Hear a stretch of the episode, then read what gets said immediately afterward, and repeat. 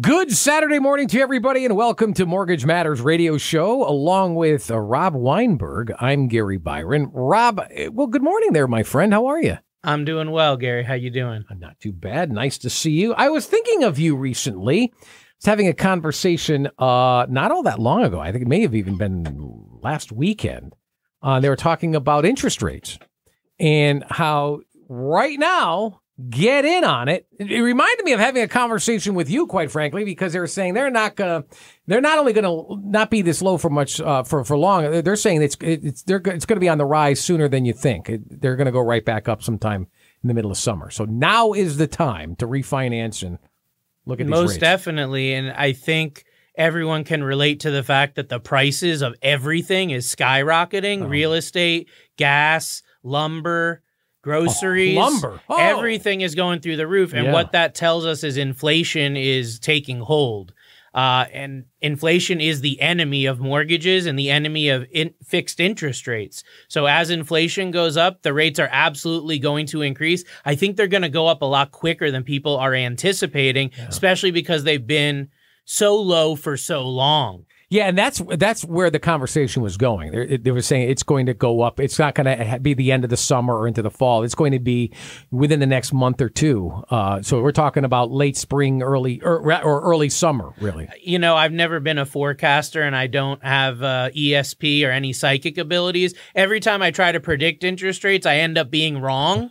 um, nobody thought they'd be this low right now. I Right. think if you go back a couple years and forecast, many ec- economists were saying rates would be by now four, five, six percent. Well, they did not. go up. They did go up, and then they went right back down again. But when they went up, I mean, it's relative. They didn't go up significantly True. compared to the, you know, what they were years ago. you mentioned the cost of lumber um, a moment ago.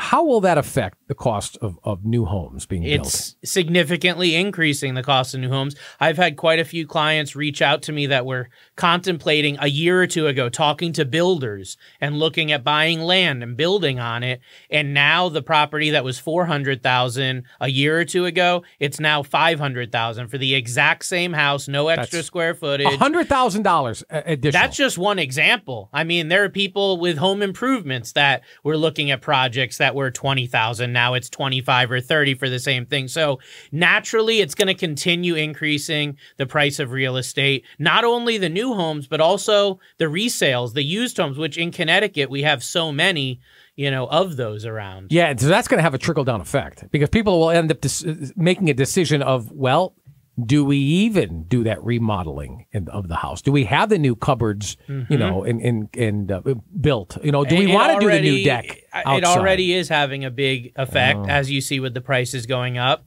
Um, so I think that'll continue. And the new homes, they can't build them fast enough, and they're getting more and more expensive. So it's it is detrimental to the home buyers, as we talked about in previous Um, shows. it's good to see you here, and I hope you had a uh, a, a great uh, week since the last time that we got together. I understand. I mean, see today that you uh, brought in a guest. I will give you the honors of uh, introducing him and maybe even providing a little bit of a backstory. Sure. So my guest today is Mr. Rene Ramos out of Vernon, Connecticut, and Hi, Renee, Renee. is a uh, real estate investor. He's only 26 years old, already with five units of real estate under his belt. so for up and comers or young entrepreneurs that want to get in the real estate game, I thought he'd be great to have on um, as an inspiration, as a motivation, and just as an idea of what could be accomplished with a little bit of perseverance and uh, you know just personal confidence that you can move forward with this type of thing. Rob, you said two words that ring so true in, in explaining Renee's backstory. You said the word inspiration, you used the word motivation. Those are the exact words that I also would use, and I can't wait for everybody to get to know him. First of all, Renee Ramos, good morning. Welcome to the show. Glad to have you here. We need somebody like you on these airwaves because we we need that inspiration, um, especially in knowing that it's really not as difficult as meets the eye, as we have discussed, Rob, many times over and over on the show. I've got to begin though, Renee, by asking you probably the most obvious question: What made you want to get into uh, real estate investing?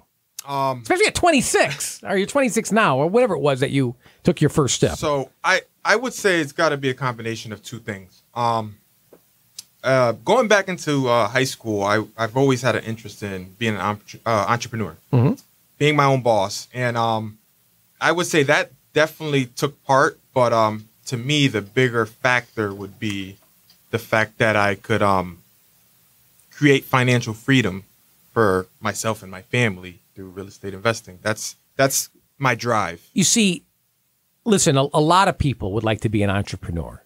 That doesn't necessarily mean that they take that first step in that direction. You, however, you took that chance. What specifically, though, I understand you wanted to be an entrepreneur and, and for financial freedom. I totally get that. I owned a business myself, started when I was 18, and I sold it uh, two years ago.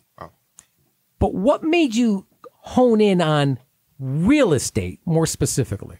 real estate you know I, I would i would have to say it'll probably be the fact um that i can house hack um What does that- what basically does that mean? house hack so basically um my first purchase was a fourplex so basically i got this fourplex on a fha loan and um basically i would live in one unit and the other units would basically pay for my mortgage. So practically living for free. Well, in that situation, I was actually making money as well and living for free. So it wasn't just covering your monthly nut. No, no, I was were actually making putting money in your pocket. at the same time. Yeah. That um, h- so how did you find this first piece of real estate? Then? So this first piece, um, at the time was back in 2017. Um, at that time, it was as simple as um, having a realtor and looking on the MLS. But today, that's kind of a whole different uh, story. Now, I don't think it's that easy to find a um,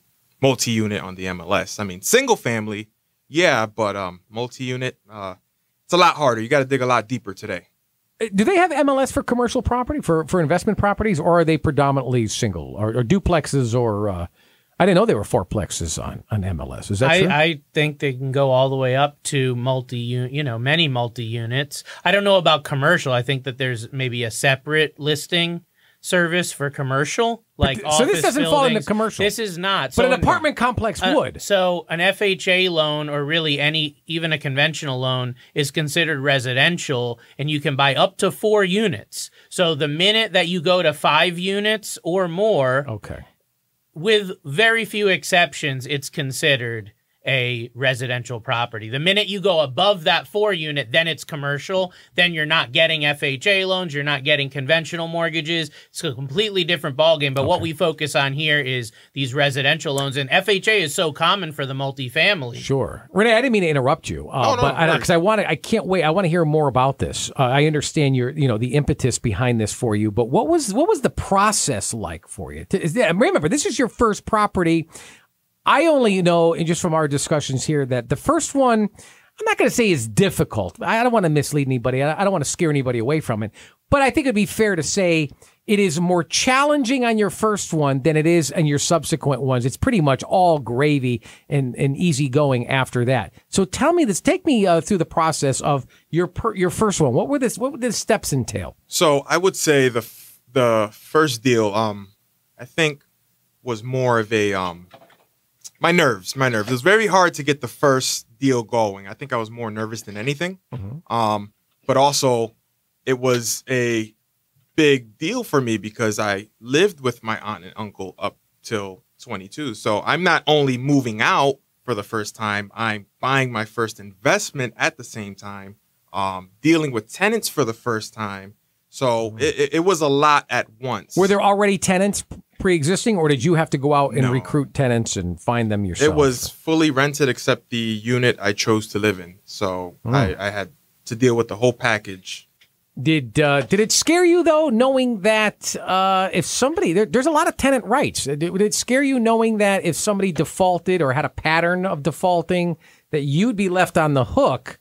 Um, and it's hard to ev- evict somebody on, on a more residential property than it is a commercial property. I've been told. Yeah, that that, that played a big factor. Um, but I, I was I, I wasn't gonna let it um, slow me down. I, I I knew this is what I wanted to do. I wanted to get into real estate investing, and in other words, I deal with it as it comes. Everything has problems, right? So Sure. just got to learn how to deal with it. But I that's that's that's basically how I looked at it. And you're a young man. Uh, were, were there anybody trying to manipulate you, or or or well, he's a young kid. What does he know? You know. Um, I think that played a big factor with tenants when I first moved in. Right. You know, they saw how young I was, and um, I think in general, even even surprisingly, even family members, like you know, Oh. making a big move like that, and my age, um, you you, I didn't have a lot of people pushing me to do it. It was more of a, a, a move I made myself. You know. Yeah. So I, I took on a lot of um, a lot of uh, negative um, things Sure, sure. going into that. From from friends, family, and even your tenants. Now that's your first property. Yeah. What what what what did it take for him to qualify to be? He's a first time buyer, he's eligible for FHA, right? Uh, so he's going to get uh, a, a, a low amount down. Yep, because it's under because it's under because it's under five units. He said a fourplex. Uh, he's got to live there for at least one year. Mm-hmm. He said he did that. You can check that off. Um, is it really is it that easy to qualify? And I mean, he's got he's got a, The- he's got his, he's got a job. I mean, one of the great things about the FHA loan, really just buying a multifamily in general with an FHA loan, is that you can get credit. You do get credit for the rental income. So 75% of the rental income that the appraiser will note on the appraisal is given to you as the buyer as credit towards your qualification. Now Renee was smart because he has a great, you know, very good solid job, full-time job, and that's obviously required to get any mortgage. You need to have some sort of income coming in. So he checked that off the list. Then he added onto it the fact that there's these pre-existing tenants in there and there's good solid market rents. Now you're able to get that four family house with the minimal down. And Renee, can you talk about where you came up with the money? Because even three and a half percent on, you know, 200, 250,000, like that's a big nut for a lot of people. And, um, people need some ideas. Like, where do you get that money? How did you yourself come up with that? Was it just savings from work or was there other places? Um, it was actually savings from work. So, like I said earlier, I lived with my aunt and uncle um, up till I was 22. So I just took advantage of that. I knew one day I have to move out, but if I'm going to move out, I'm going to save as much money as I can because I, I want to buy. That's that's for sure. And that was in 2017. I just want to make sure I have Yep. my years correct. All right, so uh, then I got to ask you the, the obvious follow up. How long did it take you to buy your second property, and what was that price uh, process like? So for my second property, it took about about a year. Um, the Still fact that I was uh, house hacking, um, living for free, that helped me big time to save as much money as I can. So the next property came in with within a year, and um, that process was um, about the same. If anything, easier. At this time, I knew the owner of that property, so we didn't even have realtors or we didn't even have an inspection. So it went much more smooth.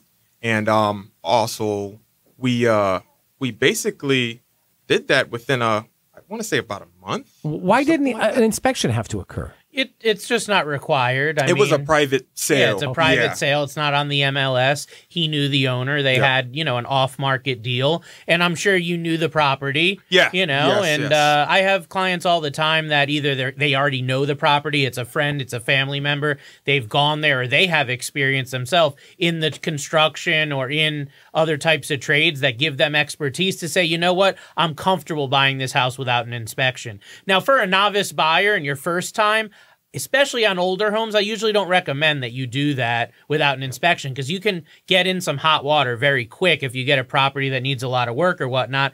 But if it's, again, a property you're familiar with, owner you're familiar with, certain circumstances, you can mitigate that risk pretty well without an inspection. All right, I want to get into the nitty gritty of that because you did you you still have the FHA loan with your first property, or did you did you refinance that and, and or, or that's still the FHA? I still have FHA. Okay, Yep. so then you couldn't use the FHA uh, for the second Correct. property. No. Did you? So therefore, you had to put more down.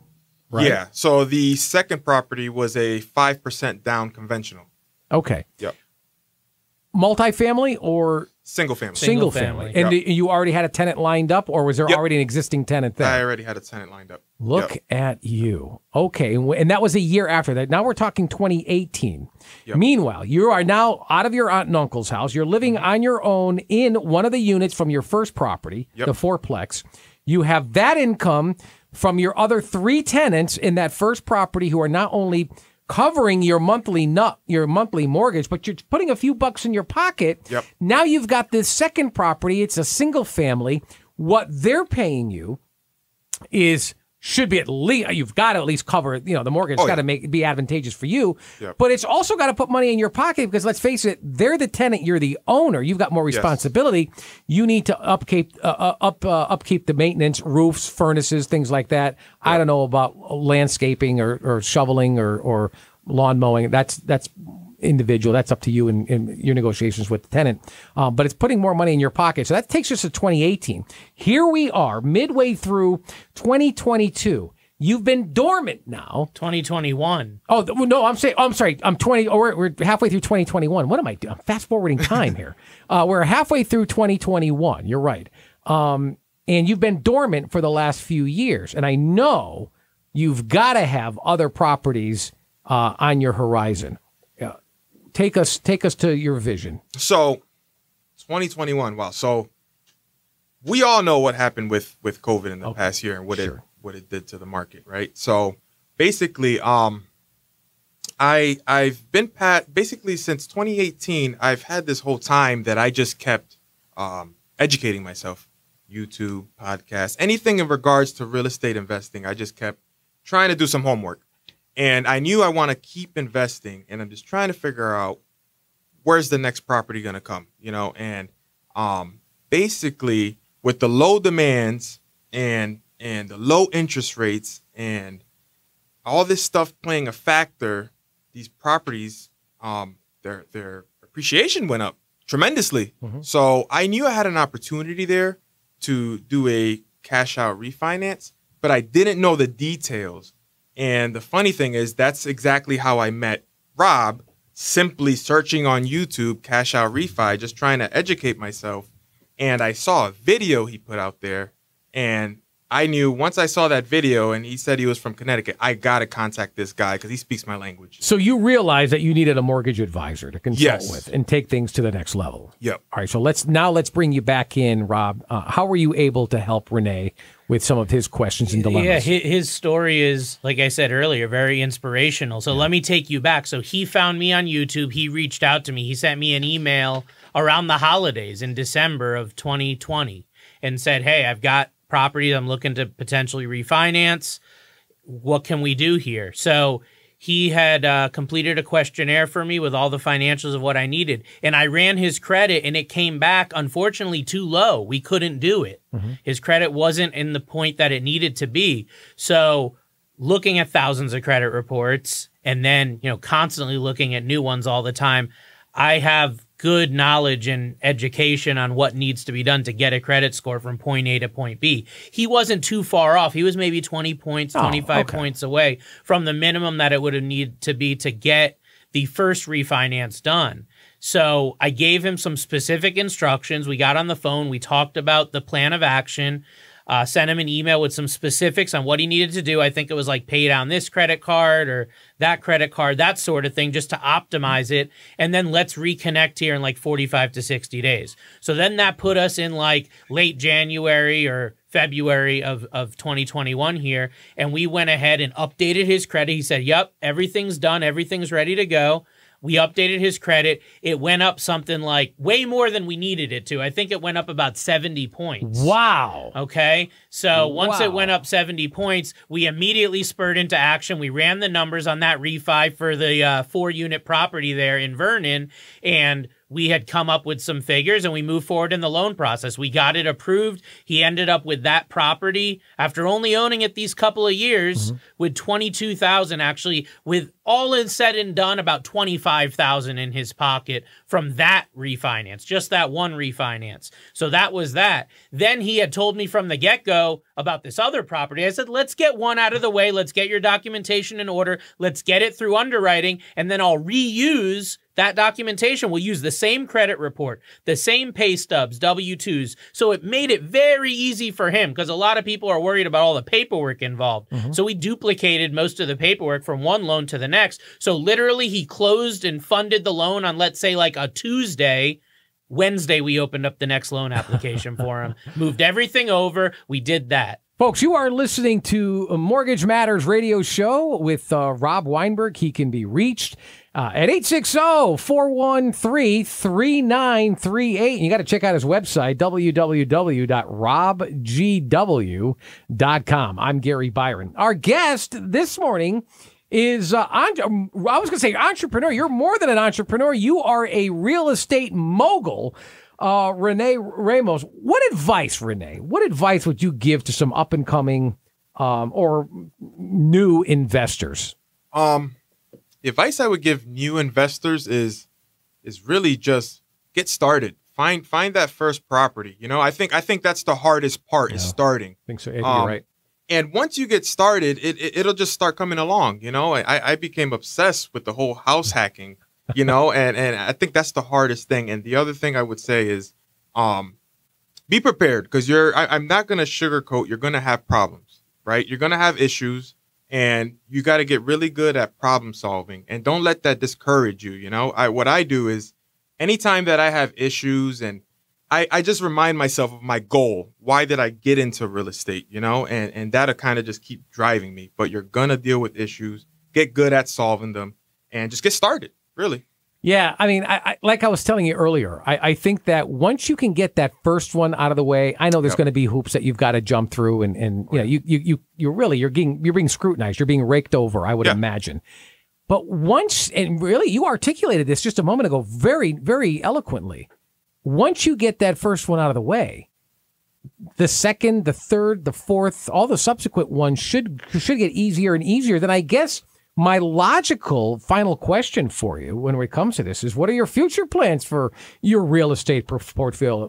portfolio? It's been a few years now. I know COVID played a factor. Yeah. Many people yeah. lost their jobs. Some people had having a hard time making ends meet, paying rent. You yeah. know, it's it's hard to do that when you're when you're not working and you've got little income, uh, if any income coming in. Uh, but things we, we seem to be inching our way back to somewhat normalcy. Yeah. Do you have a vision? Do you have um, other aspirations when it comes to uh, residential real estate as an investment? Well, to be honest, um, I I my next goal is is to basically get bigger, right? I, I want to jump into commercial now. Oh, know? okay. Yeah. So so like I said, it's just that first property to get the nerves, you know, calm, get get this get the experience. Now I'm ready to to jump into a six unit, eight unit. So I'm I'm ready to go bigger. Oh, so when you say commercial property, you're still talking about having uh, re- residential, yes, right? right? Yes. I mean, so where people are are, are living apartments, yep. small apartment. You're not talking about strip that. malls or or no, or, no, no, no. or biz- where businesses just would, more units, more more units. units. So let me let me bring uh, Rob Weinberg back into the fold here. How does that differ? Um, I know earlier in in this show you mentioned up to four, five, five units, I believe. Four unit is really the most on a residential okay. loan. So how it differs is, I don't specialize in commercial lending. I mean, I don't. So it's a whole different ball game. Different interest rates, different loan programs, much larger down payments required.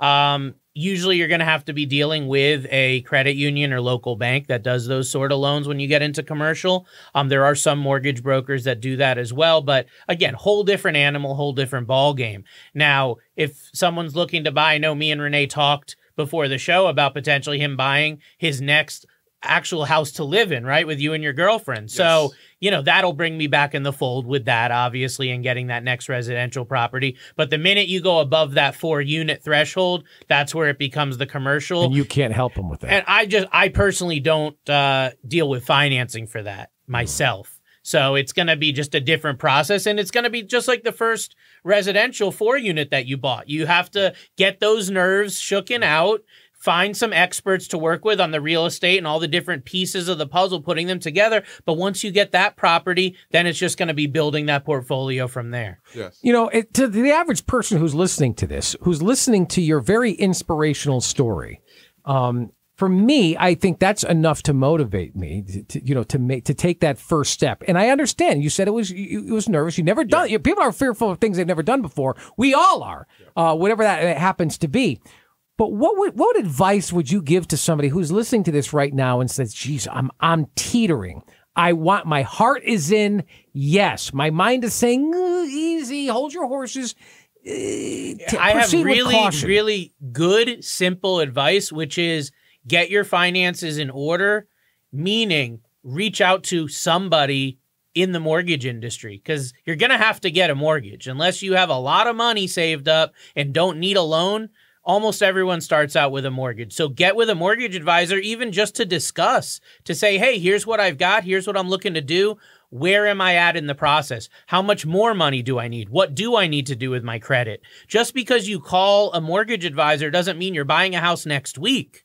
I usually recommend you're talking to them six to 12 months ahead of time. So even if this isn't something that's on your radar for six months, a year, couple years, get that credit reviewed, get your finances reviewed, get your game plan, get your strategy. You might be ready now when you thought you weren't, or you might think you're ready. And then you're going to get that rude awakening of, wait a second, you have to work on your credit. You have to do this or that. Case in point with Renee, because you found you ran his credit, it, he wasn't quite up to par. You gave him instructions, and voila! Look at that. I mean, he then he was overqualified. Very quickly, it didn't take long. What a story this this really is, uh, folks. Uh, listen, you're listening to this show for a reason, and it's wonderful when you are able to eventually move into the home of your dreams. When you're able to refinance that loan and put more money in your pocket. But it's something else when you are able to turn that money into even more money, to greater amounts of money. I would highly recommend you check out Rob Weinberg's website. It's www.robgw.com. In fact, it may not only answer some questions that you have or have had, it'll probably spark other questions that you hadn't even thought of yet, and all the more reason to give Rob a phone call. Area code 860 413 3938. I'm going to repeat that again for you 860 413 3938. Uh, I, my appreciation, of course, to Renee Ramos with that very inspirational story. For uh, Rob Weinberg, I'm Gary Byron. Thank you so much for listening to Mortgage Matters radio show. Until next Saturday morning, have a good one, everybody. So long.